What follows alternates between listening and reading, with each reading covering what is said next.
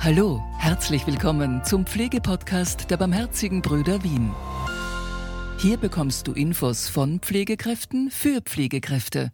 Du hörst hier regelmäßig die wichtigsten Tipps zu aktuellen Themen und wir holen dir auch spannende Gäste vors Mikro. Alle Podcasts kannst du dir unter www.pflegeistmehr.at anhören. Sei gespannt. Los geht's. Herzlich willkommen zu der neuen Ausgabe unseres Pflegepodcasts Pflege ist mehr. Heute widmen wir uns dem Thema, wie gehe ich mit schwierigen Patienten oder Angehörigen im Krankenhaus um. Und dazu darf ich Bettina Koch begrüßen. Sie ist im Krankenhaus unter anderem als klinische Risikomanagerin tätig. Hallo Bettina, schön, dass du heute hier bist. Hallo Patrick, danke, dass ich zu dir kommen darf. Genau, danke Bettina und äh, vielleicht darf ich gleich mit der ersten Frage starten. Was macht eigentlich eine klinische Risikomanagerin? Das klinische Risikomanagement umfasst einmal die Mitarbeiterinnen-Sicherheit und die Patientinnen-Sicherheit. Wir müssen für beide Gruppen Rahmenbedingungen schaffen, dass jeder am Abend heimgehen kann und er denkt sich mal, heute ist nichts passiert, weil wir haben so gute, sichere Rahmenbedingungen. Zum Risikomanagement dazu gehört auch das Beschwerdemanagement. Ist auch ein großes Paket und es wird immer größer. Das sind die ganzen Beschwerden. Inklusive, was wir von der Patientenanwaltschaft bekommen oder auch alltägliche Beschwerden vom Patienten vor Ort im Krankenhaus. Okay, also wenn ich das zusammenfassen darf, du bist äh, dann die richtige Ansprechpartnerin, wenn es nicht ganz reibungslos im Krankenhaus äh, läuft. Genau, das hast du genau richtig erkannt und super zusammengefasst. Okay, super. Ähm, wann spricht man denn eigentlich von einem schwierigen Patienten oder Patientin? Von einem schwierigen Patienten und auch schwierigen Angehörigen, das mhm. möchte ich zusammenfassen, spricht man, wenn jemand angespannt ist, wenn er wahnsinnig anstrengend ist, wenn er schwer zum Behandeln ist, wenn er eigentlich von der Norm abweicht, wenn man mit guter Kommunikation nicht weiterkommt und die Forderungen ständig steigen und wenn er wenig einsichtig ist. Das würde ich als schwierig so auf den Punkt bringen. Okay, also ist, man spricht jetzt doch nicht von einem schwierigen Patienten, wenn der sehr fordernd jetzt ist, also wenn der jetzt, keine Ahnung, in dem Nachtdienst dreimal die Glocke betätigt, dass die Pflegekraft kommt. Ist das schon ein schwieriger Patient? Nein, das würde ich natürlich nicht sagen. Der ist fordernd hm. auf seine Art und Weise. Da müsste man auch hinterfragen, warum er das macht. Aber von ähm, schwierigen Patienten, da haben wir schon noch viel Luft nach oben. Hm. Und wie geht man am besten jetzt mit, mit ja, schwierigen, vielleicht sogar manchmal auch aggressiven Patientinnen und Angehörigen um? Da gibt es mehrere Schritte, wie man damit umgehen kann. Ganz wichtig ist, wenn ich jetzt merke von der pflegerischen ärztlichen Seite her, es betrifft uns alle, Pfleger, Pflege und Mediziner sozusagen, wenn ich merke, der Patient ist immer mehr fordernd und uneinsichtig, dass man mich ruft. Wenn man nicht geschult ist zum Deeskalieren, kann man es auch nicht richtig machen. Und ich kriege immer wieder von den Stationen einen Anruf, bitte kannst du kommen. Die Angehörigen sind so fordernd, so schwierig, da gibt es immer wieder Probleme.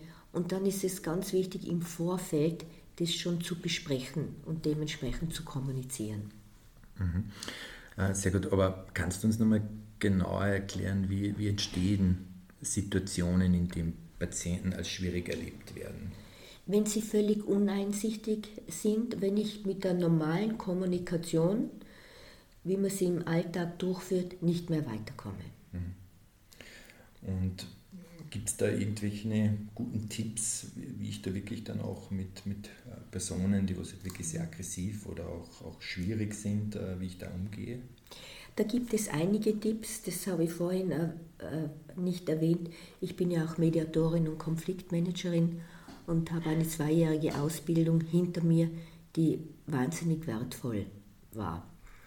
Und zwar, wenn ich merke, ein Beispiel, Patient in der Ambulanz wird jetzt ganz ungut, er möchte nicht warten, er wartet vielleicht ein, zwei Stunden und wird jetzt zunehmend aggressiver. Dann werde ich gerufen, ich komme in der Rolle als, der Media, als äh, einer Mediatorin und hole diesen Patienten dort ab, wo er ist, Das heißt, wenn er sich aufregt und sagt, ah, die Wartezeiten, was ist denn das für ein Krankenhaus, kann ich nicht sagen, so, so, jetzt werden Sie mal, beruhigen Sie sich, sondern ich sage, ja, ich verstehe Sie, jetzt haben Sie wirklich schon lange gewartet. Nehm den Patienten von der Bühne weg, weil die fühlen sich ja quasi auf der Bühne wohl und schreien noch mehr und die anderen Patienten machen dann mit. Ich nehme ihn dann von der Bühne. Und dann sage ich, was, was hat Sie jetzt so aufgeregt? Und dann erklärt er es mir, er wartet schon so lange und die anderen Patienten kommen vor ihm dran. Und dann versuche ich ihm ganz sachlich äh, unser System zu erklären. Wenn man nie in einer Ambulanz war, versteht man nicht, dass der Nachbarpatient vor mir plötzlich drankommt. Und versuche das wirklich auf einer fachlichen Ebene zu erklären. Und meine Maxime ist immer, hart in der Sache sein, aber weich zum Menschen bleiben. Okay, also es geht schon auch darum, dass man äh, sein Gegenüber oder den, den, den schwierigen Patienten, Patientin einfach dann auch dort abholt, wo er gerade auf der Ebene ist. Also wenn er jetzt, dass man ihm auch die, sagen wir, die Aufmerksamkeit gibt, die er was er wahrscheinlich auch benötigt in diesem Fall. Ganz genau. Ein banales Beispiel haben wir in der Familie, im Freundeskreis, wenn sich jemand über was furchtbar aufregt und wir sagen, komm, beruhig dir mal, der wird sich nicht beruhigen. Aber wenn ich den Moment mit ihm kurz mitgehe und sage, ja, das ist jetzt ungut, dann kann ich ihn wirklich dort abholen. Okay. Na, super. Und es wird ja auch Situationen geben, das was dann wahrscheinlich über die verbale sage mal, Aggressivität hinausgeht. Es kommt ja leider auch immer wieder vor, dass auch Patienten oder vielleicht Angehörige oder andere Besucher in unserem Krankenhaus auch tätig werden, also wirklich auch äh, körperliche Gewalt anwenden. Wie geht man da vor? Gibt es da irgendein eine, ein Prozedere, einen Prozess, was man beachten es, sollte? Es gibt ein Prozedere, natürlich kann es oft sehr schnell gehen. Jetzt der körperliche Übergriff, wenn ich sehe, der ist jetzt schon verbal übergriffig, dann schaue ich mal, wo habe ich einen Ausgang, mache mir einen Fluchtweg wir haben speziell für die Pflege auch Embodies im Haus implementiert und auch für die Ärzte, Ärztinnen, wenn sie alleine in Ambulanz sind. Das ist ein Notfallpager, da drückt mhm. man drauf und dann kommt sofort die Polizei. Wir haben auch eine sehr gute Richtlinie im Haus. Wenn die Pflege allein ist im Nachtdienst, der Patient wird zunehmend unruhiger, deliranter, dann kann ich das Herzalarmteam rufen und ich bin nicht mehr allein. Okay, also man ist nie allein. Man ist nie allein und untertags, Montag bis Freitag bin ich im Haus und kann da jederzeit eingreifen. Okay. Super. Gibt es eigentlich auch vorbeugend, proaktiv äh, Schulungen, die was man besuchen kann, was man sich selber dann auch irgendwie aneignen kann? Ja, es gibt Schulungen. Ich selbst führe Schulungen durch im Haus für Deeskalationsmaßnahmen. Wir können sicher auch gerne externe Unterstützung Unterstützung holen. Es ist beispielsweise auch in Krankenhäusern mit Psychiatrien äh, eine Vorschrift, diese Schulungen zu machen. Und ich würde mir auch mehr wünschen, dass schon in der Ausbildung auf Deeskalationsmaßnahmen eingegangen wird und dass ich mich persönlich mit der Kommunikation und mich selber äh, schützen kann. Mhm. Na super. Okay, äh, Gibt es sonst noch irgendetwas, was du am, am, Schluss jetzt bei uns im Podcast noch äh, an alle, die was mit Patienten und, und natürlich auch Angehörigen zu tun hat, was du denen noch in einem Satz einen, einen Tipp, einen Hinweis geben kannst, wie man am besten umgeht in solchen Situationen? Es ist, wie es auch in der Mediation heißt, jede Situation ist anders.